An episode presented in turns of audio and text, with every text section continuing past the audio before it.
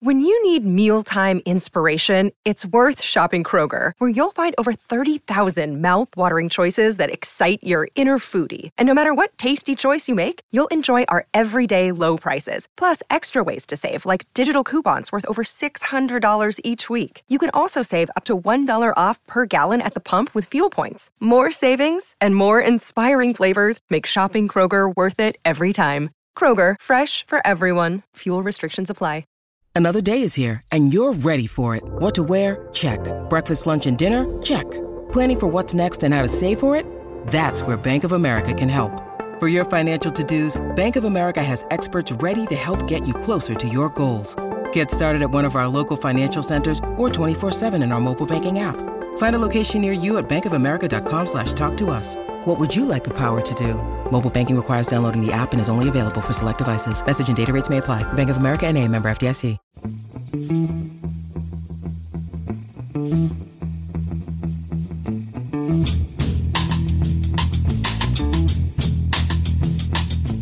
Hello and welcome to the Price of Football, the show that looks at the money behind the beautiful game and is even more exciting than watching Sky try to get four hours of live telly out of one loan move to West Brom on transfer deadline day. I'm Kevin Day, and turning down a free transfer to Swiss Ramble is Liverpool University's Kieran Maguire. Kieran, a predictably quiet transfer window, I guess? Yes, uh, if, if you've got no money, you can't spend it, and, and that's the, that's the position of football at present. Also, the players don't want to move because uh, nobody can offer them pay rises. So you, it, it's it's a very sticky wicket indeed. Yeah, my mother never lived by that principle. If you've got no money, you can't spend it. She, God love her. Mine too. Yeah. Maybe something to do with where they're from, Kieran. Who knows? Uh, later in this episode, we'll hear from Paraag Marathe, the president of 49ers Enterprises, uh, which is the commercial arm of the San Francisco 49ers. He spoke to us about, well, cricket. And, uh, oh, yes, and his investment in Leeds United, which was recently increased to 37%. It was a very positive and upbeat chat, Kieran, wasn't it? Yes, uh, I think Leeds fans uh, are going to be excited from what they hear. Uh, I, I, think he wants to retain what, what he refers to as sort of yeah the nuts and bolts, the the boots of Leeds United, while still trying to move the club on. So yeah, a few interesting revelations to look forward to. Yeah, sadly, uh, positive and upbeat are not words we can use about our first story. And you did say, Kieran, that you thought South Yorkshire may overtake the East Midlands as an area of concern. And lo and behold, several Sheffield Wednesday players haven't been paid their full wages this month. Yes, I mean there's, there's good news for Sheffield Wednesday on the pitch. Uh, yeah, they, they presently they don't have a manager, they don't have a director of football, they don't appear to have a chief executive, but that's not stopping them from from winning matches, which uh, you know perhaps calls into question. Uh, you know some of the some of the processes that you do see at clubs.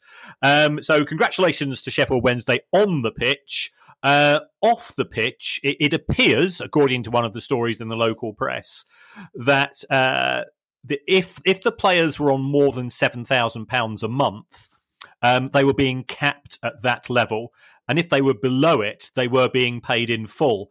Now, uh, Sheffield Wednesday haven't published any accounts since 2018, which reminds me of another club in the championship. Mm. Um, they're now more than six months overdue. It, it's the second year in the on the trot that that's arisen. So that means they're going to pay a fine of, of three thousand pounds, which which in the in the wider scheme of things isn't a cause for concern. Uh, the fact that they're not willing to to tell the, the fans, you know, the fa- fans are the biggest investors in a club, what's going on, I, I don't think is great. Um, the the average salary in, in their most recent accounts, which was 2018, was 27,000 pounds a month. Mm. So if they're capping people at sev- uh, over seven, you can see uh, a fair number of players being perhaps a bit cheesed off. Though again, I'd stress it, it doesn't seem to be reflected on what's happening in the pitch. It does seem a bit odd the fact that you're necessarily alienating your better played, your better paid, and therefore you imagine better players. Um, yes, I mean, I, I, guess sort of the the mentality of a dressing room does tend to be quite collegiate, you know, all for one and one for all. And ultimately, when when you go out and you're playing on the football pitch, all the sort of the, the internal bitching and unhappiness with regards to the the management and, and sort of the, the, the structure of the club, which might be bothering players, can sometimes just disappear. Uh, you know, I've I've heard footballers say historically that the only place that they ever felt free um, was was in the 90 minutes, uh, you know, on, on, a weekly basis or twice weekly basis when they were playing football. And once they got off the pitch, that's when all the problems used to start. So, so this could be evidence of that. And, and why is it, Kieran? We only tend to hear of players not getting paid their wages rather than management team, training team, etc. Is is that because it's not happening, or because that's not a good as good a story? I, I, I think there's an element of both. Uh, normally, the the chief executive will call in and say something to um, the the manager or, or, the coaching team because there's only one or two of them. And also remember, the manager quite often has to have uh, meetings with the board. You know, he'll he'll normally attend a, a, a, monthly meeting with regards to progress on and off the pitch. Uh, what's the budget for the next transfer window and things of that nature. Whereas the players won't necessarily have have that closer relationship with things at board level. Oh, sorry, I'm just sitting here speculating who was on the phone. And I'm I'm going to go an angry Mel Morris. disappointed that his club's not getting mentioned anymore. So, so far, uh, no, I've had a look. Actually, I don't think they will get mentioned today. Um, National League clubs, Kieran, across all three divisions, were offered the chance to decide what happens to the rest of the season this week. What was decided? Um, well, there's going to be. Uh, a full vote on the 6th of February. Um, National League North and South have, have sort of had a, they're having a two week suspension um, th- there's a lot of confusion. You know, we've we've covered the National League story uh, in terms of initially as part of the winter support package from the government, they uh, the National League teams were given uh, a grant, um, and and that was great. And then they all fell out in terms of the way that the grant was going to be distributed. Um, there's now a, a, further 11 million pounds being made available to the National League teams. But it turns out that uh, the government is of the opinion that this money is in the form of a loan, albeit over 20 years and at very low interest rates. The, the teams or the National League were under the impression that it was going to be a grant. Um, and, and they've rightly pointed out is that if they politely decline the loan because clubs are concerned that they can't repay it. It's going to cost 14 million pounds to put the players on furlough. So surely it's in the taxpayers' best interest to to, to fund the, the, continuation of the season um, in in the form of a grant. But what we are now seeing is um, people acting in self-interest. So those clubs towards the top of the National League, one of one of the votes will be let's take let's take the loan and continue the season, whereas the alternative is let's just go into furlough. So yeah, that, that those are quite extreme uh, views. Um, if that those clubs towards the top of the, the, National League, it's in their interest to continue because if you get promoted to the EFL, all of a sudden you're getting solidarity payments from the Premier League. You're getting the EFL TV deal on top of that. You know, that's worth a, you know, a million and a half pounds a year potentially. So those clubs, yeah, the likes of Notts County and so on, you can understand their viewpoint. Um, the, the clubs in National League North and South uh, they they are they're sort of slightly compromised in the sense that uh, whatever decision is made has to have a 75% majority. And every club in the National League gets a single vote, but the National League North and National League South only get two votes between them. So where they're going to go is, is they're not so certain themselves. So it's it's it's looking messy. Uh, I have been talking to somebody connected with one of the uh, one of the National League South clubs who who is of the opinion that uh, it's going to become very political. and there's it's, it's going to be a game of poker played when this vote takes place, and it's due to take place on the sixth of Feb. So we'll be able to bring more news when we meet again next Monday, then presumably. Yes. yes. Yeah. Yes. Um, apologies, Kieran, if you heard a slight yelp at the start of that uh, answer. We're recording this at about half past four on Wednesday, which I thought was just just late enough to bring a glass of wine out uh, with me. Um, but the look on Ali's face when I opened the fridge door indicated that she didn't agree. So I brought a cup of tea out with me and took a big gulp, and it's still really hot. Um, uh, I worry, Kieran. This is why we're not winning the Baftas. It's because they think you're brilliant. They think, yeah, Kieran's great, but the other bloke, he just can't can't hold his drink. He gets so distracted by hot drinks and stuff. You wouldn't know this, Kieran, because you never you never touch alcohol or hot liquid, which is probably no, good... no. I, I, I, I do have my my water bottle by my side as always. That's about as far as it goes. Yeah, uh, I probably shouldn't tell you this, but I went to visit my dad this morning. God love him, uh, who's eighty six. Who's been doing some decorating. He's got the flat looking lovely, but he he went. Uh, I've filled the fireplace with semen. I was like, he, has got these little models of sailors that he was given. Right. it's just I just, I just, and obviously it's like, well, well done, Dad. 86, that's very good. And, and, then he caught himself when he went, ah, it's been a long time since I've been out to fill it. But there you go. Um, yeah, again, yeah, this well, is another reason why we're not winning the BAFTA, isn't it? too, too, easily distracted by smart. Now, still in the, the National League, Wrexham AFC, it transpires, were the only National League club to be excluded from the emergency funding package. Was that because of the Hollywood money? No, um, this, this, does seem very harsh on, on Wrexham AFC. Uh, it, it, was determined that because they are physically located in Wales, uh, and despite the fact that the National League is an English competition, that they were not entitled to uh, a share out from, really? from the, the upcoming deal. Um, and therefore, to be, to be fair to the club, they, they've abstained from voting. And um, Rob McElhenney cheerfully tweeted, well, effectively bollocks to you lot. We don't need the money. Um, because he, you know, he he and his partner are going to be uh, in a position to perhaps uh, make up for that. But it, it, does seem very harsh at a time when the government does seem keen to promote uh, the union, uh, for want of a better phrase, that it's it's excluding clubs who are physically located in Wales from uh, central government payments.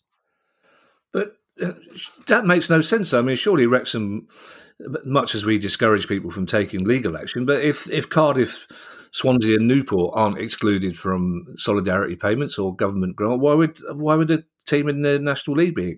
That doesn't make sense. That seems grossly unfair. It, it, it does on the face of it. I mean, th- there has been a uh, th- there is a, an equivalent of the winter support package uh, from Holyrood affecting clubs in Scotland, and, and I think uh, a, few of the the SPFL clubs are trying to apply for, for that and things of that nature.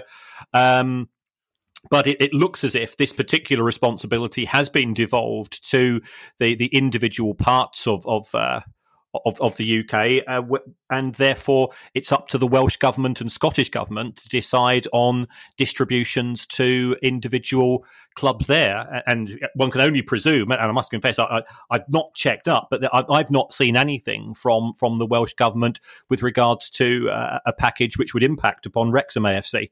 Mm. And another club in the National League, Chesterfield, has furloughed some of its players. Yeah, I, I, feel quite uncomfortable about this. I mean, uh, we talk about this word furlough, but it's actually formally called the Job Retention Scheme. Hmm.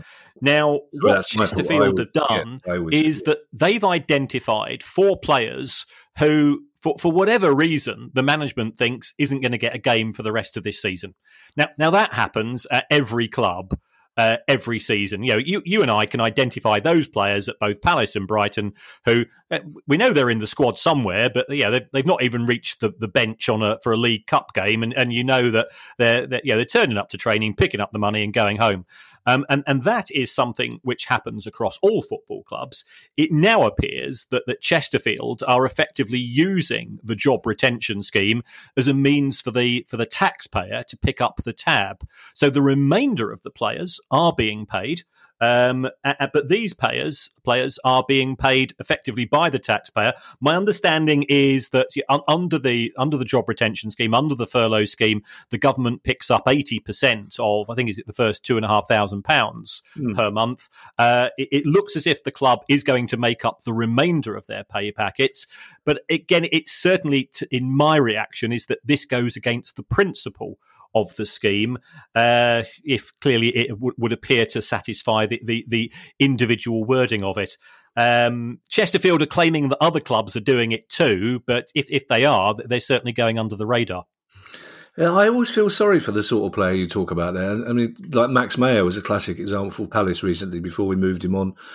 A, a really exciting, potentially young footballer who came with great hopes and through no fault of his own, simply because the manager didn't fancy him, found himself picking up the occasional League Cup game or whatever it was. And he's still criticised by people saying, oh, yeah, well, he's happy to sit out his contract and take the money and play with the under 23s. Well, he's quite clearly not he wants to play first team football. So I think the very least he can expect is to actually be paid while while manager while waiting for a manager to come in who does fancy him. But uh, did, like you say, this there is something slightly uneasy about this situation, and if, if you don't know of any other clubs that are doing it, it would indicate that there aren't any other clubs doing it. Basically, is that right? Um. Well, yes, some clubs do keep their cards close to their chest. Uh, yeah, my view is, is if, if, if, Chesterfield have got the evidence, um, you know, I, would be naming names because it, at present it looks as if they're uh, the only kids in town who are taking this approach. Yeah, Kieran, if you can't find out by going to the Companies House, then basically it's not happening. We've ascertained that in the past. There's nothing you can't find out at Companies House, um, and you may be able to find out about these next two stories. There's talk of takeovers and. I think we could probably have guessed this was going to happen because that's Sunderland are the sort of club where things never seem to run smoothly. But their prospective takeover has hit another snag.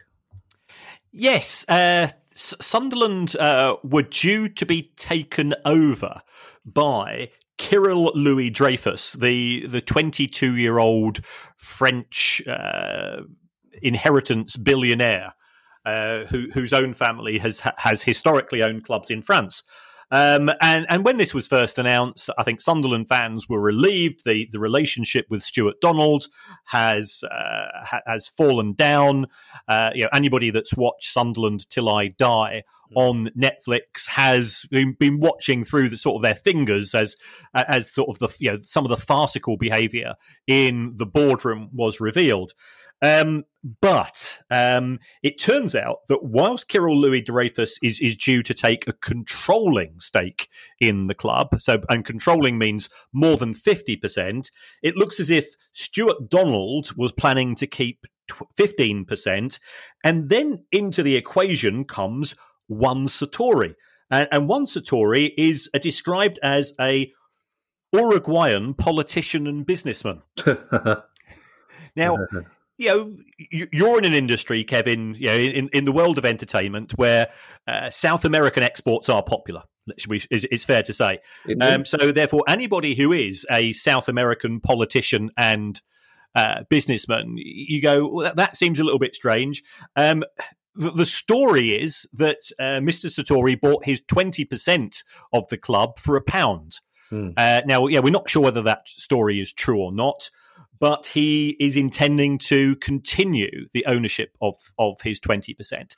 Then into the equation comes the EFL, and the EFL said you know, part of the owners and directors test is uh, that uh, the, the, the key shareholders have to commit to uh, finance and fund the club for the next two years. So therefore, Sartori and Donald would therefore be included within that, and it looks as if they'd turn around and say, "Well, hold on, we, we weren't." We thought that this this new guy was yeah. uh, was was the only person, and, and here we're sort of we're entering what's referred to uh, in in a sort of partnership law as joint and several liability. Whereas uh, if if there are three or four of you, uh, involved in, in a business. If one of you fails to pay the bills, then the remaining partners effectively become responsible for them. So, you know, let, let's say that uh, if uh, you know if, if you, I, and producer guy went out for a meal together, and, and producer guy forgot his wallet, you know, the, the, the restaurant owner wouldn't say, "Well, you know, Kieran and Kieran and Kevin, you pay your share, uh, and I'll wait for, for Guy to pay me." It says, you know, you, you came in as a group unit, and, and therefore we expect the full amount of money. So um, th- that's where the problems start to arise because Sunderland have run out of their parachute payments. Mm. So therefore, they're now in League One. They've got high overheads. Uh, they, have got all the costs of running the club, and of course, they've not got any of the benefits in terms of having, uh, you know, the significant numbers of fans which they would normally anticipate uh, until we we return to the government giving permission for fans to to attend. Mm. I can't imagine any circumstances by which producer guy would forget his wallet. It's huge. You're like forgetting a battleship. Where did I put that battleship? Oh yeah, here it is. Um, you know what? The slightly worrying thing about that scenario, Kieran, is that f- phrase "bought his share for a pound" because so many of the bad stories we've had in the past year have started with somebody buying some part of a club for a pound, haven't they? Yes, yeah. I mean, uh, yeah, I'm not, I'm not certain of that particular one, but I certainly have seen reports of, of that nature. Uh, he, he might have lent the club money. He he might have uh, introduced the club to uh, other parties, and, and sometimes that you'll get a discount. But uh, it, it's a strange one, and also, if if I was taking over a football club, I'd want 100%. I, I, I, wouldn't want two other blokes who who'd be constantly signing, you know, I'd have done it differently. You know, what are you signing in for? Or, or I, I, wouldn't, wouldn't want the aggravation. Um, and, and if this Kyril Louis Dreyfus is as wealthy as he's claimed to be, then it should be relatively easy for him simply to buy the other two out at the outset um, and then get on with the business of, you know, you know from his perspective and, and, clearly from the fans' perspective, of, of restoring Sunderland, first of all, to the Championship. And then clearly their objective is to return to the Premier League. Yeah, I also like the contempt in which you described young Mr. Dreyfus as an inheritance billionaire. I could I could feel your lip curling from a distance. And there are new details emerging of another takeover, Kieran. This is the takeover of Burnley. Yes, uh, yeah. The, deal has gone through. Uh, it went through before Christmas, and, and I'm sure, uh, or before the New Year, and, and I'm, I'm, sure people are sick to the back teeth of hearing me say uh, Burnley best run club financially in the Premier League. The, the previous owners had never had to put a penny in. They always broke even or made a profit. Uh, n- never lived beyond their means. Um, you know, I, and I felt that they were they were a textbook way. Um, and you've got to give Sean Dyche a huge amount of credit for for operating within the budget that that he was dealt. Um, but on I think it was Monday night. Um, a journalist from the New York Times, who's you know who's, who's written a book on some of the unusual activities uh, in football, he put out a, a very cryptic uh, uh, tweet saying that there's interesting talk about the owners of new of a newly acquired Premier League club scrabbling to raise 30 million pounds by trying to sell an equity stake at a far higher valuation to repay the debt owed to the previous owner. And everybody's going, well, it's only one deal that's just gone through as far as the Premier League is concerned recently, um, and and that's to do with Burnley. But he, he wouldn't go any further, and uh, everybody sort of eyebrows raised. And then the following day in, in The Guardian, David Conn, who again, he, who's a very good investigative journalist when it comes to football, mm. uh, and he's certainly held FIFA to, to, to their, you know, to, against the wall on occasions before with, with through, through analysing some of their activities. Um, he he he's, he wrote an article to say that Burnley w- were ninety million pounds worse off as a result of the, the takeover because the new owners uh, the new owners had agreed a deal for about 180 million which they were paying in installments but it looks as if initially they've used 30 million pounds of Burnley's own cash because Burnley are a well run club, as we've established, and therefore they've actually got cash in the bank. And then they had borrowed 60 million. And again, we, we have covered this before um, at an interest rate of around about 10%, it would appear. So they're going to have to find £6 million uh, in interest each year. Um, and the fans were going, well, you know, initially, you know, the, the, the new owners are talking a good game, and, and they certainly are. Uh, just wait to the transfer window, and the transfer window window came and went. Burnley didn't sign anyone.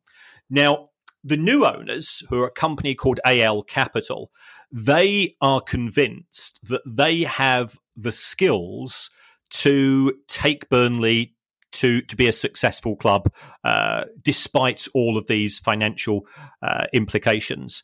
And the reason why they think they can do that is because they're going to use artificial intelligence. They've got an app called AI Scout.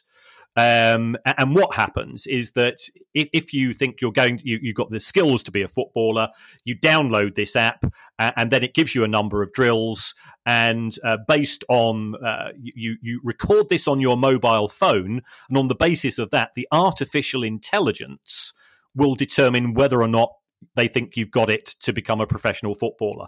Um, now, yeah, I, I feel slightly concerned here. There's an awful lot of people who think they know how to identify a footballer. Mm. Um, doing keepy uppies on a mobile phone you know, is is one thing. Doing it on a wet Tuesday in Stoke is another, as, as we've established on many an occasion.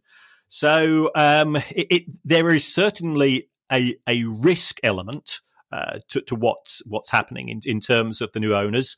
Um, it could be that they've they've got a fantastic new system, and, and you know, I'm aware of the people who've developed the the this uh, this artificial intelligence program. Um, yeah, uh, part of me wonders if it is as good as it claims to be. Why haven't Chelsea or Manchester United or Liverpool simply gone out and bought it themselves? You know, why has it ended up in, in the hands of uh, a bunch of Wall Street guys who, who are now taking it to Burnley. So, you know, I, I wish them all the best. Uh, they've they've got to they've got to make it successful enough that the six million pounds in interest is more than covered from the uh, the proceeds and and the the players who are identified from from this from this uh, from this app. If it if it doesn't work, then Sean Dyche's already small budget by Premier League standards becomes a bit smaller still. Mm. That sentence, as you were explaining, using artificial intelligence to identify new players, all sounded pleasingly futuristic until you said it's an app. It yeah. takes it takes the edge off it a little. What is it? Oh, it's an app. What a computer program? No, it's an app. You just download it, and you know. I don't know whether it's a new one. Something is making uh, Sean Dyche more skittish than usual. I don't know if you saw his press conference uh, today um, which most of which was taken up with people he's seen on his travels who look like other people. Yeah, he was, he was brilliant. I, have told you, I, I, I, love Sean Dyche. I think he's uh, p- people don't get him.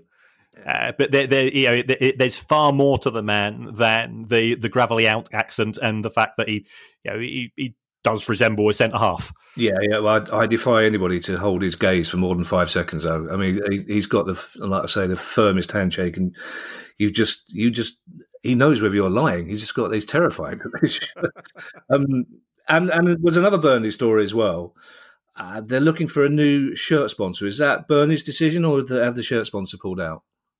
Well, uh, this is a. Uh, but Burnley signed a three-year deal with uh, an Asian gambling company or betting company called LoveBet. Mm. Um, now, you know, it, it's it's one of those really strange uh, uh, arrangements for front of shirt, and I think you know lots of clubs have had them. I think you know Palace, you've probably had a couple of sponsors. You think, well, I've never heard of them before, and they don't appear to have a yeah. website in the UK. Yeah. But you know they're, they're they're paying more than anybody else, so let's just take the money. And you know, I'm and you're probably not particularly bothered one way or the other. Um, but there has there has been sort of more and more coming out about uh, some of the activities relating to these betting companies. Betting is illegal in China, mm. so so why are companies having? Uh, yes, there is uh, you know. Uh, European writing on them, but there's often, uh, you know, Chinese Mandarin uh, Cantonese uh, descriptions on them as well. So, you know, is this a subliminal way of of getting to to the Chinese market, uh, where you know, there are gambling issues there? Um, it doesn't appear to have much of a UK presence, so you know, from the point of view, is it is it going to increase problem gambling in this country? The answer is probably not. Um, I believe that they did pay quite a bit of money up front, but now it appears their Chinese website is no longer working. And I don't know whether they're still making the payments which are due to Burnley.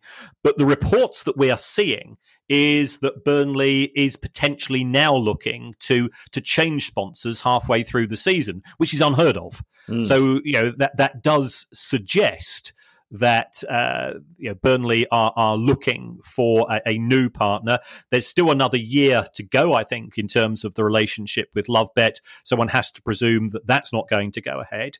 We saw issues at the start of the season with Southampton, where their front of shirt sponsor disappeared. Uh, that was a gambling sponsor. Uh, Everton last season uh, they had an arrangement with an East African gambling company called SportPesa. Mm-hmm. Uh, that was linked to uh, a, lot of gambling problems and, poor poor governance uh, to do with, with, with issues back in in Kenya. Um, that deal was was effectively cancelled, and, and now they've got a uh, a a car dealership, an, an online car dealership as a replacement.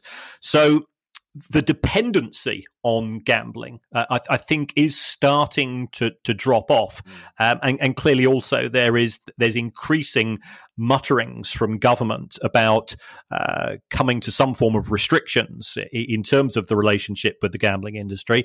But uh, you know, in in terms of Burnley. Uh, given that uh, you know, if they are the club, and we don't know, uh, that was mentioned in the New York Times, that is uh, to, to, to, to, quote, scrabbling to raise cash. You know, that's the last thing that they they need if uh, if their front of shirt sponsor is is behind uh, in terms of the latest instalments due to them. Mm-hmm. So it, it, it's messy and and it's such a shame because th- there are so many good things and, and, and I'm you know, we are both football romantics and I think the story of Burnley and the achievements of of, of Sean Dyche uh, shouldn't be shouldn't be tarnished by by things of this nature.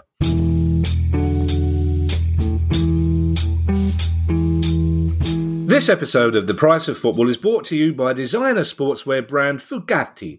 Fugati specialises in making bespoke, fully customisable football kits for teams at all levels so you, your teammates, and your fans can all look your sharpest on match days. With a huge range of colours and designs on offer, they've got something for every team, and it's all made to the highest quality without you needing to break the bank. Yeah, and the company's also got plenty of football pedigree. Uh, the former Watford, Swansea, and Sunderland striker Danny Graham's an investor, oh. uh, and it's run by one of the owners of Sittingbourne FC. They've also got their own brand of athleisure wear, which is a really groovy name for both men and women, uh, including tracksuits, jumpers, t-shirts, and caps. So take a look at the website and follow them on Instagram to see their full range although they probably don't do them in my size. But if you want your team to have a totally unique kit for next season, go to fugati.co.uk and get 20% off their kits and clothing until the end of March 2021 using the code price of football. That's fugati.co.uk using the code price of football.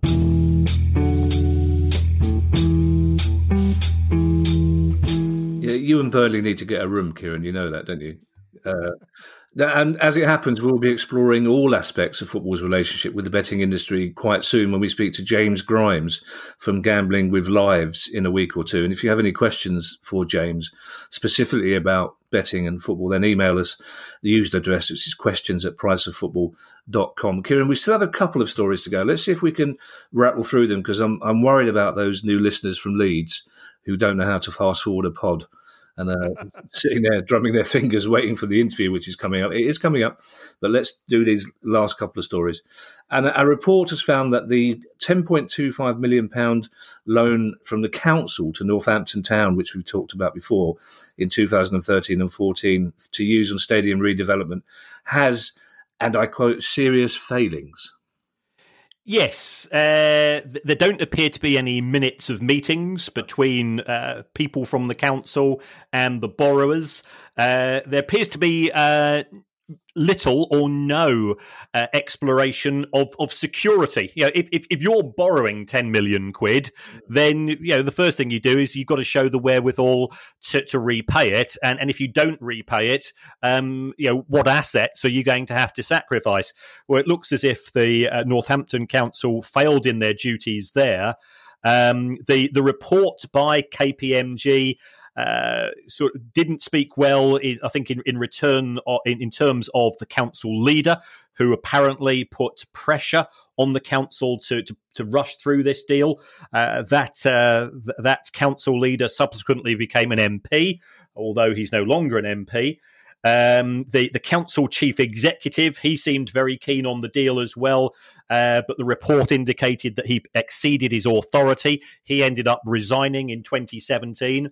Uh, but worst of all, you know, the, the, local the local taxpayer has has lost ten million quid, and it would appear that that public money has been lost, and there's at present little little sight of it returning. Hmm. Well, we'll keep an eye on that one. We've, how many stories do I promise to keep an eye on? We've got a huge list, and we I imagine guys taking notes on his solid gold paper. Um, we recently highlighted a positive story about Gillingham. This one, not so much. Uh, and it involved the Independent Football Ombudsman. And I have to admit, Kieran, I didn't even know there was an Independent Football Ombudsman. What does he or she do? Um, it, it's it's uh, it, it's there to resolve disputes right. between uh, stakeholders, normally in, in, the form of fans, but uh, but uh, but and and and the clubs themselves. So to to uh, prevent the need to go through to a small claims court or things of this nature. You, you know, it, it's a mediation service. Um, I must confess, I hadn't heard of it doing very much either. So so you're not alone there. Um, this is in respect of, of a Gillingham fan who'd been following the club, been a season ticket, been knocking around for over 20 years. Um, and last season, you know, 2019 20, uh, matches were unfulfilled. So he was waiting for for smoke to come out of the club to say what's happening with return with with respect to refunds. Nothing happened, so therefore he he he wrote to the club, uh, didn't get a reply that quickly. Uh, eventually, got a reply from the Gillingham owner, the uh, I think he's Dubai resident Paul Scally, mm. who said that uh, he was too busy trying to save the club, and that true fans would acknowledge that and wouldn't you know wouldn't be in in a, in a hurry to be asking for money back.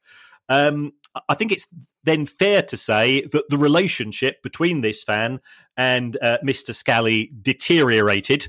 Um, I think the the fan was saying that you know people people on Twitter are saying that Paul Scally is using the club as a cash cow. Uh, I, I, I, don't. I'm not convinced myself. There's there's evidence of that. Um, and then the fan, uh, then the fan ended up getting banned mm. for, for, this season. Now, you know, it, it, now transpires that the chances of getting to see many matches are few and far between. But even so, you know, is that ban going to go forwards to next season or not? Or not? Uh, so I think the fan was concerned. Uh, you know, the irony of ironies, because he was being banned for this season, the club therefore refunded his 1920 21 season ticket yeah. money. Um, and, and the fan built up a 35 page dossier of communication between himself and various people at the club. Um, and then it went off to the, the IFO, the Independent Football Ombudsman, who, whose recommendation was that, first of all, um, Gillingham give a clear statement with respect to refunds, and, and I'm and I'm astounded. You know, it's February 2021. Uh, football stopped. If, real, realistically, in March 2020, if the club is still being vague as to its uh, processes uh, and and uh, actions in terms of a refund, doesn't reflect particularly well in respect of the club. Um, and the IFO, and, and, this is where it, it looks as if it's it's sort of a paper tiger. It's got it's got no no no significant powers. It says that if if individual fans are unhappy with the lack of progress, go to the small claims court, yeah. which you know, surely if, if you're an independent ombudsman, you should have some form of being able to force clubs to comply with its recommendations, and and, the, and this would indicate that uh, it, it, it just seems to be there sort of a uh, as, as a placeholder as much as anything else. Mm, it, I mean, from a PR point of view, it's very easily resolved this issue, as many clubs did, by saying, "Look, actually, we would rather not give refunds for this reason, but of course, if you if you feel that you want the money back, you can have it." And as we know, 80 90 percent of the fans would say, "No, keep the money." It doesn't it doesn't take a lot of doing, does it? And, it, and you allow these things to to carry on and fester. And other fans instinctively will always take the part of the fan in here. So it's it's such a shame that only a couple of weeks ago we talked about that brilliant story about the school that Gillingham are funding, and then this tarnishes it a little. Now we have one more news story before our interview with Paraag Marathe, and it's uh, an American story because uh, Major League Soccer has issued a memo to its teams and league staff instructing them to prepare for a work stoppage. Hi, I'm Steve Lamacq, and every week I'm joined by Music Ally's Head of Insight, Stuart Dredge, on The Price of Music, the weekly podcast all about the money behind the music industry. In each episode, we discuss the very latest goings on in the music business and dig into the finances behind the big stories. So, whether you're a music lover who just wants to know more about what really goes on in the industry, or you're an aspiring musician, manager, or label owner who wants some inside knowledge on how Spotify's financial model really works, or what the future holds for independent live music venues, this is a show for you. Subscribe to The Price of Music in your podcast app now. See you soon. Yes, uh, this this is sort of a, a, classic. You know, you and I are both old enough to remember uh, industrial disputes going back to the seventies and eighties. Um, this is owners versus players. Mm. Uh, the the owners are trying to force through concessions from the players who have already agreed to to pay cuts. Yep. Um, the players are saying, "Well, we want something from this in return, uh, in terms of perhaps uh, some longer form of security." Uh, there is a collective bargaining agreement between the MLS and the union, which uh, which you know relates to all the terms. Um, the, the, the players had agreed to halve their their entitlement to, to media rights. So you know, the, I think the union has you know, given up a fair amount here, and there doesn't appear to be a lot of budge coming from the ownership side of things. The MLS season is due to start on the 3rd of April, and training commences on the 22nd of February. But the MLS is now getting quite aggressive and is is sending out memos to say, well, you know, we're now thinking of going through the, the lockout route, mm. uh, which means the players won't get paid, mm. uh, which which isn't going to help the sport. And, and, and if they do go down that particular route, I, I think this is pretty much a, yeah pretty much an own goal. Uh, yeah, the MLS is still still fighting for space. Uh, in terms of uh, the attention of the armchair viewer in particular. So if it's not on TV, is it going to be missed hugely? The answer is probably no. We've got some of the other American franchise sports due to start their seasons relatively soon, and it, it could find itself squeezed out altogether. Uh, and given that it costs um, an MLS franchise owner up to $300 million for what's referred to as an introduction fee. And, and this is where, uh, you know, if, if you want to bring the MLS to, uh, to a new city, that's the amount you've got to pay into the central pot. Um, I'm, I'm, not sure of, of the, the, the, logic behind uh, the, the way that the MLS is negotiating on behalf of owners here. Yeah, as, as, somebody who used to be involved in uh, industrial relations, I've firmly hold the maxim that any industrial action is always a failure of management, um, which wasn't a popular approach because I was part of management. But um, there you go. That, that is my view, and it's it's it's it's a show, one of the reasons I became a comedian. Um, and now an interview with Kieran with somebody from the US. Paraag Marathe is the president of 49ers Enterprises and now vice chair of Leeds United after they increased their investment in the club to 37%. We spoke to him about the future and the past of Leeds United.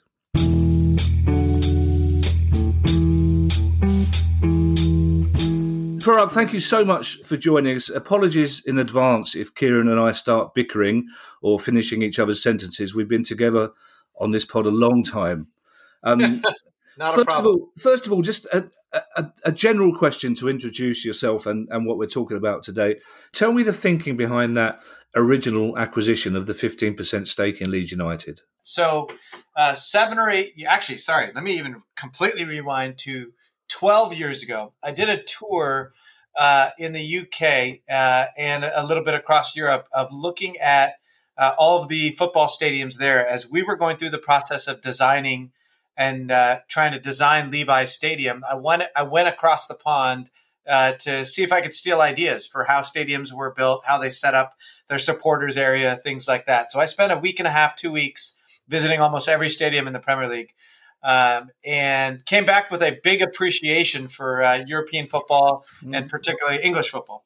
Um, and so I started to do a little bit of homework in the early 2010, 2011 timeframe of clubs, and uh, I just kept coming back to Leeds. uh, in terms of the club's history, uh, the fan base, the global fan base, the great success they had had, and how they had fallen on hard times since then. And in many ways, I saw it very similar to the 49ers uh, from from from the early 2000s, where we had fallen on hard times. We at the time were playing at the oldest unrenovated stadium in the NFL. Uh, and uh, and you know a team the 49ers enjoyed great success in the 80s and 90s and then and then uh, struggled some and we rebuilt and transformed the 49ers organization uh, starting with building Levi Stadium as well as you know as improving our on pitch performance and I just saw and re- revitalized a fan base and I see very uh, saw strong similarities with Leeds and so uh, I actually struck a partnership what we called a strategic partnership three ownership groups prior to Andrea, or two ownership groups prior to Andrea, um, and uh, announced a deal publicly uh, where we didn't invest any money, but we were going to just share business practices and we were going to lend some of our expertise. Hmm. Fortunately for me, that deal never materialized because that was with uh, some an ownership group that didn't necessarily uh, end up in the best way for Leeds, mm-hmm. and so uh, and and we we each went on our way. Uh, and then Andrea and I met through a mutual friend in 2000, I don't even know, 14, 15, 16, sometime around then. I think it was 15 or 16. Uh, nothing prior to him buying Leeds and us just, uh, we, we struck up a personal kinship and friendship. And I, he, he came out and visited. I spent the day with him, gave him a tour of Levi's, took him to dinner. Um, and it was actually maybe a year after that or six months after that that he bought the club. Mm-hmm. And I reached out to him and said, Hey, wait a second. This is a club that I'm interested in too. And let's find a way to get together. Uh, and so then that's how the minority partnership started in 17, 18 with us, where it was just us dipping our toes in the water. I just knew uh, that Leeds had great bones uh, and, a, and a dormant fan base ready to explode. And so that's that's how it first started, and it's obviously materialized since then. And very recently, you've increased that stake to 37%, um, which to a civilian like me seems a, a, strange number. Is there a specific reason for that amount, or is it simply driven by how much you wanted to invest? Yeah, no, it's just driven by amount invested and, and valuation. It was just a, it was an arrival at a number. That's all. Okay, and, and would it be impertinent to ask whether there may be further investment?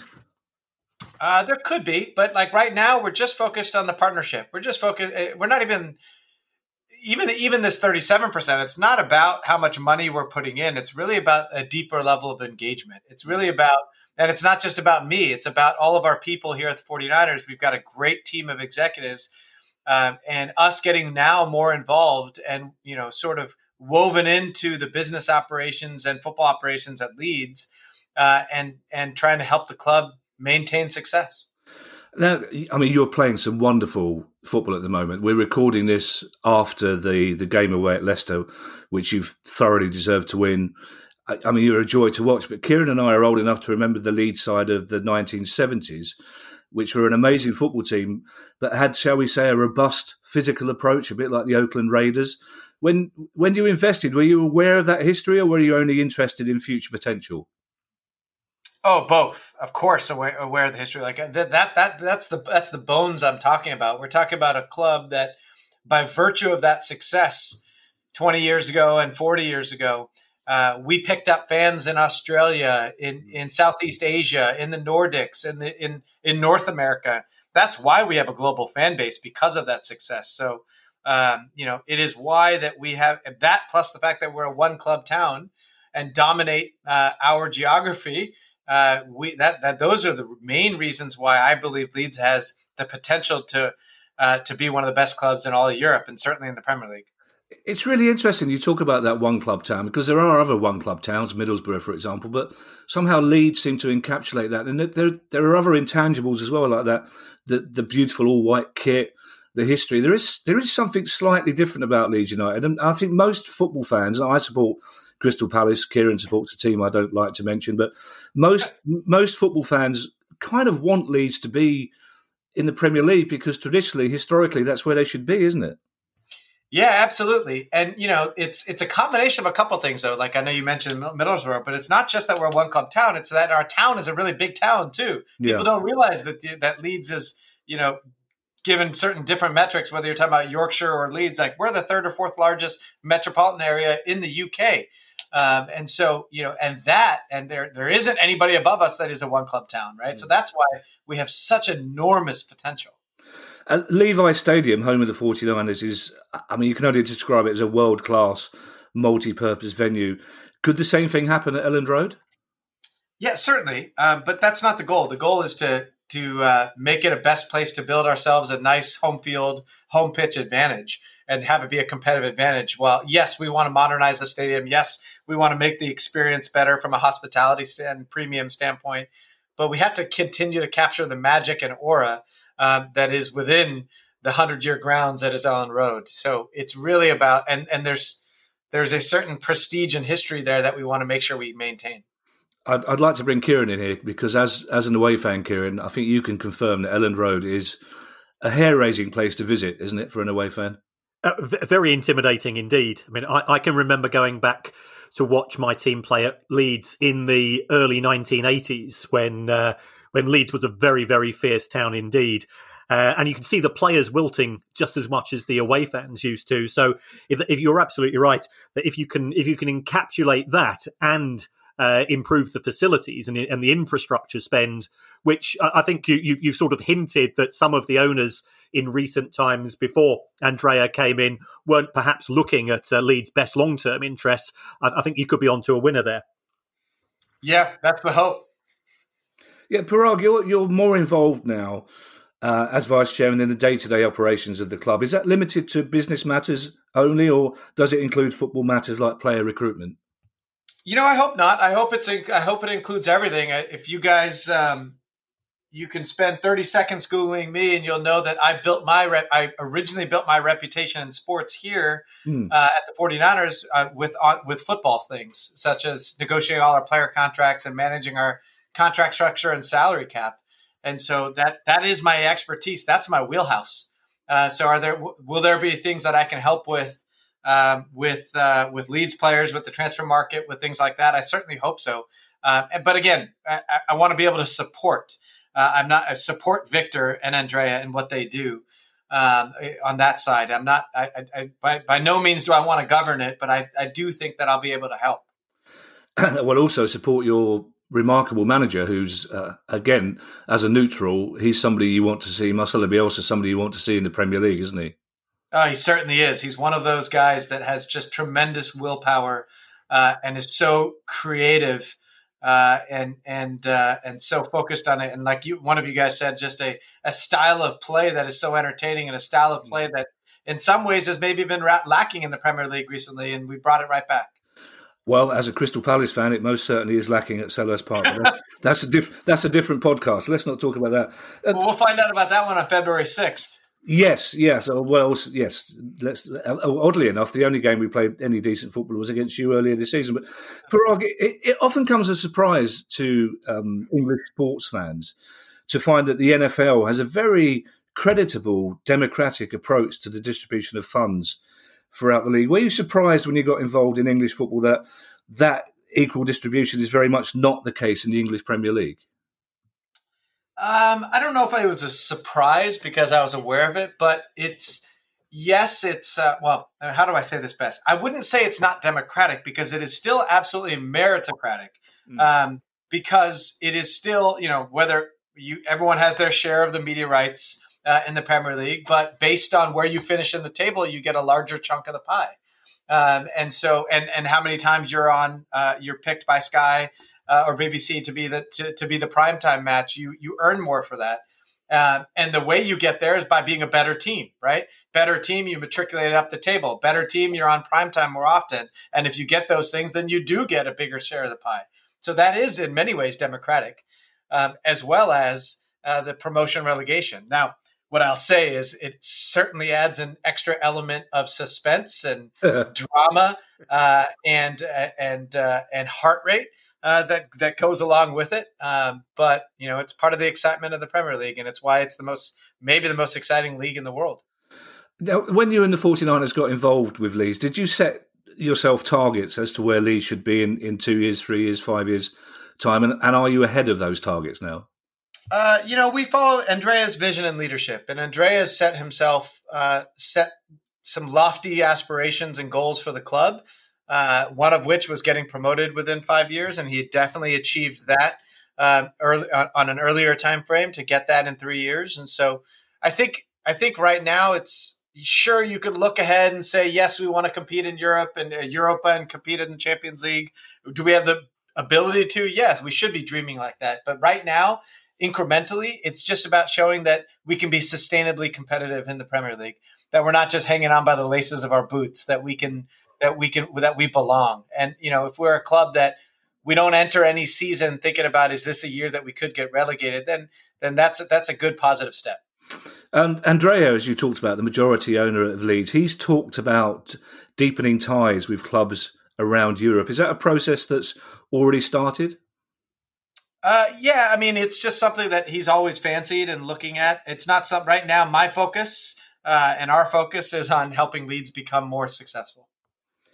Yeah, there's been, if we talk about Europe, there's been a lot of discussion recently, Paraag, about a semi closed European Super League and possibly a reduction in the size of the Premier League. What does an ambitious club like Leeds make of those proposals? You know, I.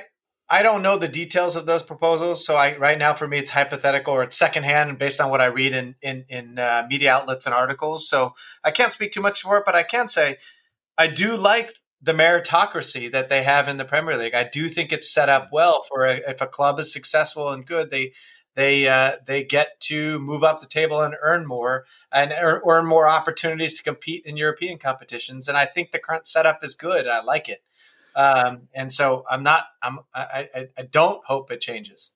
If I could bring Kieran in here again, uh, Paraag because he moans. But Technically, both of us work on this podcast, and he moans if I don't include him. But Kieran, uh, you talk about you've always talked about you've been a fan of Leeds as a, as a, as a well run club, a potentially massive club in in of course in the English Premier League and in Europe.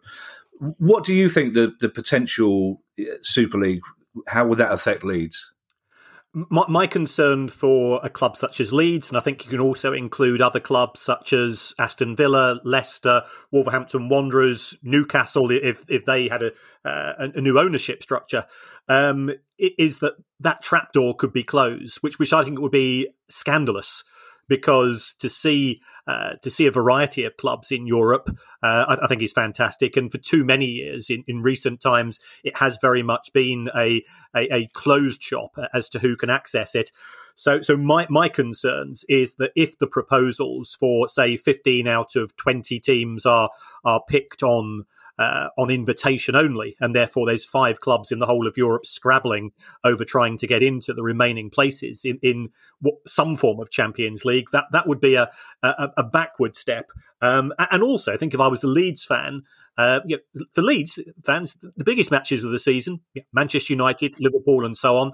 Um, and to to go from having 38 games a season in the Premier League to 34 uh, yeah, if I'm if I'm a local fan in Leeds, I, I think I'll be fairly disappointed with that. Hmm. Well said, Kieran. Yeah, Paraag, there's, there's two more questions I'd like to ask you about Leeds, and they're, they're, they're both sort of fan based, and then I want to move on to a completely different sport, if you don't mind. Uh, the first question is, and I think Leeds fans would like me to, to ask you this. At the moment, everything in the garden is is rosy for Leeds. You've got a fantastic manager. I think you finished the game yesterday with 11 players that got you out of the Championship and into the Premier League, which is a remarkable achievement. You've got money to spend. If, God forbid, in the next season or two, Leeds were not to have it as much to say, maybe they went back into the Championship, would you still be as committed? Would the investment from the 49ers still be there? Oh, yeah. We're not, this is not about being front runners because we're enjoying being in the Premier League. This is about a commitment uh, to to keep leads and uh, Leeds on the right path to success and continue to grow and develop. Uh, if we have blips on the radar or or obstacles, we'll get through them together. But this is not. By no means are we uh, bandwagon front runners. This is we're we're in this for the long haul. That's a bandwagon front runners is another phrase I'm going to take away from this. Your your management team, Paraag, in the states is is famed for an innovative approach to business and sport. Do you think English football fans are quite as open to change as American ones are? Because we can be quite anxious about new things, English football fans. Yeah, uh, you know, I mean, there's a innovation is not always just about change. It's just about improving what you already have. Um, and so, like I said, Leeds has great bones. We're just trying to uh, harness what the potential is here um, and and help it grow. And you know, I think the one uh, one big difference is this is not just an economic play for us. This is not just some detached, dispassionate uh, investment. This is we're all in. Um, we are we are riding the waves of emotion. Uh, you know, it's six o'clock in the morning, and I'm waking up my kids because I'm screaming when they first scored scored the first goal yesterday. um, and, and uh, you know, it's this. We we are we're this is about this is about passion as much as it is about investment, and so hopefully that differentiates us from some other examples of American ownership in Europe. It, it's such a shame, isn't it, Paraag, that Leeds United and their brilliant fans have waited so long to get back in the Premier League and they can't get back into Elland Road. That's so frustrating, isn't it? Yeah, it's too bad. I hope to be there that first time that we're able to get back in Elland Road because it's a special place. Now, in the short time that we've known each other, Paraag, it, it's clear that you're an, an upbeat, energetic sort of chap. And also, you must be very optimistic because you're chairman of USA Cricket, aren't you? Yes, I am. Yeah. And you plan to establish cricket as a US sport by 2030. Kieran and I are huge cricket fans. We both love cricket. I'm a big Surrey fan. He's a big Sussex fan. But even we think that target may be a little bit optimistic, is it?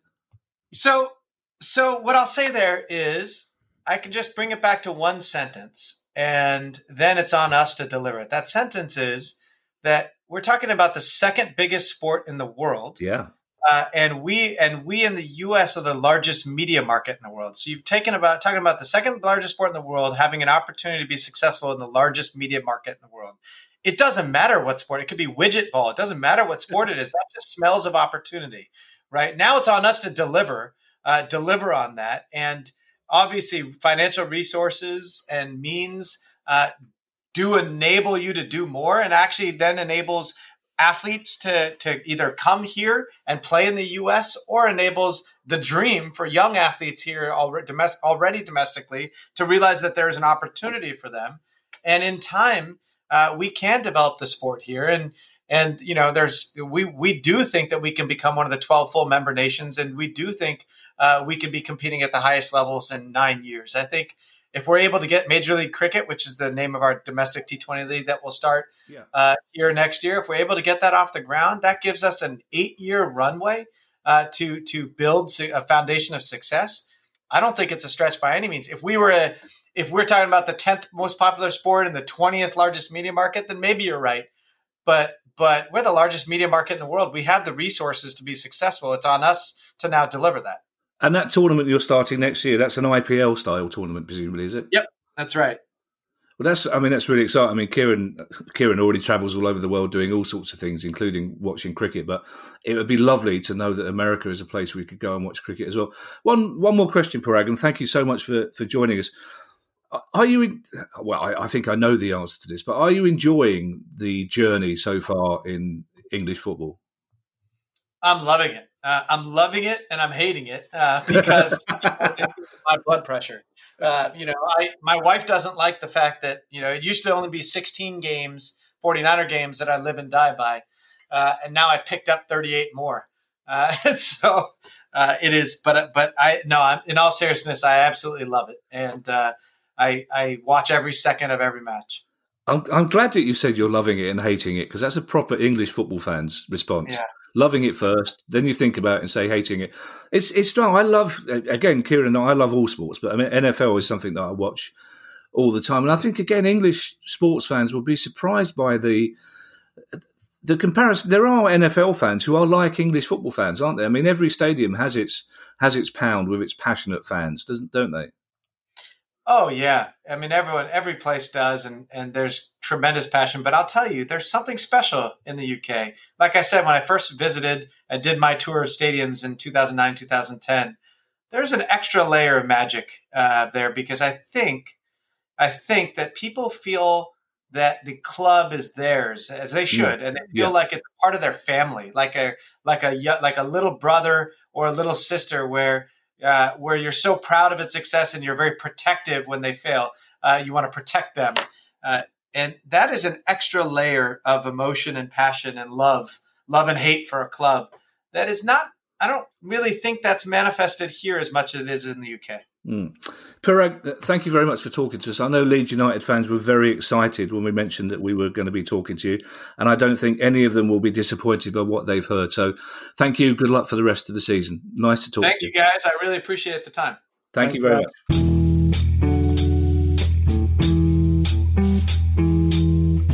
Kieran, he's, he's, obviously a very positive and dynamic force. I wouldn't be surprised to learn that he was running on a treadmill while he was while he was talking to us. He, he was brilliant, but he, he, certainly seems to get Leeds United, doesn't he?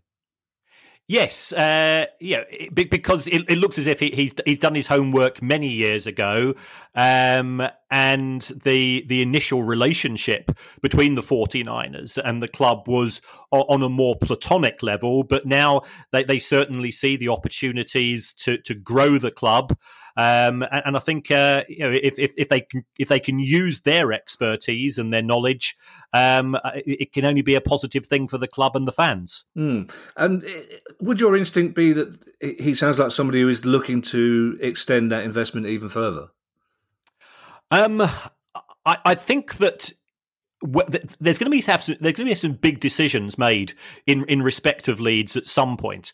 Uh, you know, they, they are selling out Elland Road at present. Uh, there, there's twenty thousand people uh, on a waiting list to to become season ticket holders.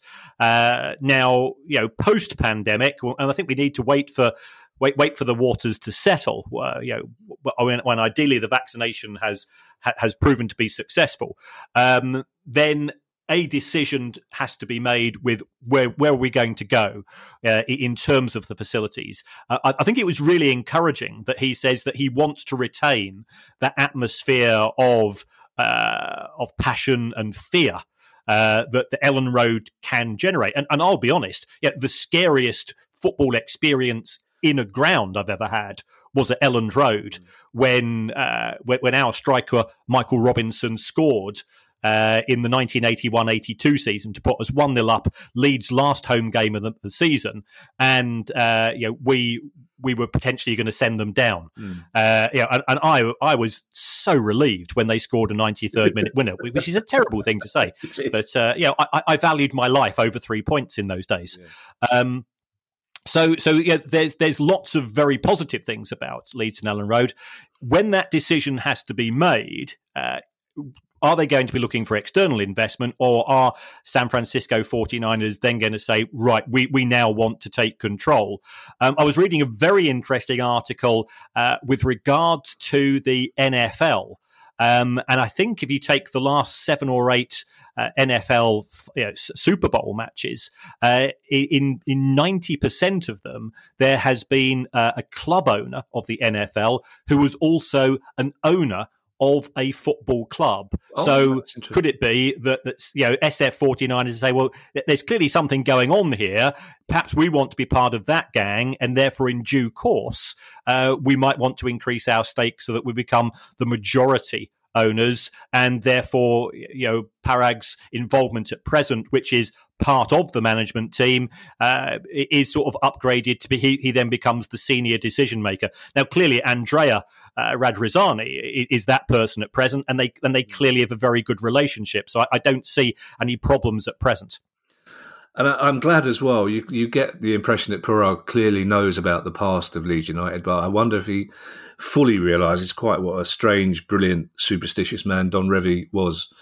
There's a, a Yorkshire TV documentary that you can Google. It's make there's there's footage of him massaging Jack Charlton, which you once you see it, you can never unsee it, basically.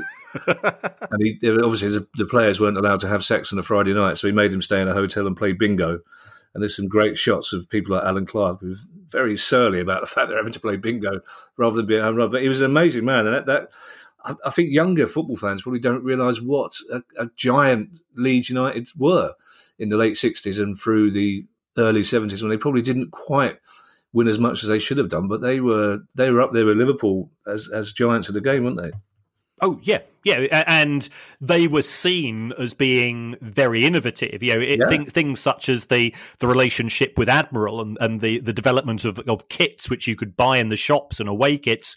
Um, yeah, they they were uh, you know a, a, few years ahead of yeah. other clubs at the time. Yeah, and they had the the sock tags and the smiley badge, and the players used to go out in the middle of the pitch and and wave to all four corners of the ground and kick balls into the thing. So they were very, very good at PR, the sort of stuff you ironically would associate with, with NFL. So, uh, yes, we'd like to thank Leeds United and Paraag for talking to us. Um, uh, and thank you for Leeds fans' patience. And let's hope some of them carry on listening. And if they have any questions for us for our next pod, we do two a week. One's a news one on Thursday, and one's a questions one on Monday. Then get in touch with us with questions at priceoffootball.com. Uh, Kieran, I can relax and watch tonight's games after. Uh, two wins in a row for Palace, Kieran. Who would have thought? Just did a very giddy Palace podcast off the back of it. Uh, tricky game for you tonight, though, of course. You'll be watching from behind the sofa. Uh, yeah, away away at Liverpool. Um, yeah, I'll, I'll, settle for a point now. I'm, I'm, not I'm not a greedy man, as you know. settle for a point. I'd settle for losing four 0 Talk to Mister. Yeah, I'll settle for a point. Uh, Kieran, we'll say say goodbye, and we'll leave you to do so in your own uh, unique way. Okay, well, well, thanks to uh, th- thanks to Kevin, thanks to Paraag, and if you've enjoyed the show, if you can press on the on that purple icon on your Apple phone app, or if you're using uh, Android, uh, you know Google Google Apps or whatever, uh, if you're enjoying the show, it'd be great if you could give us a five star review. We, we, don't understand why it works. If you just, just say something, uh, you can say, you know, when are they going to get the Swiss Ramble? When, when are they going to get rid of the smart? Doesn't matter what you say, uh, but according to to our uh, our leader, uh, it makes a difference uh, in terms of the charts, and, and therefore it allows us to uh, you know, have a bit of credibility when when we timidly contact people such as the 49ers, saying, uh, you know, we're, we're, two we're two old blokes from from South London. fancy having a chat with us. So until then, stay safe. Yeah, and you can say what you like. The smart stays. The price of football.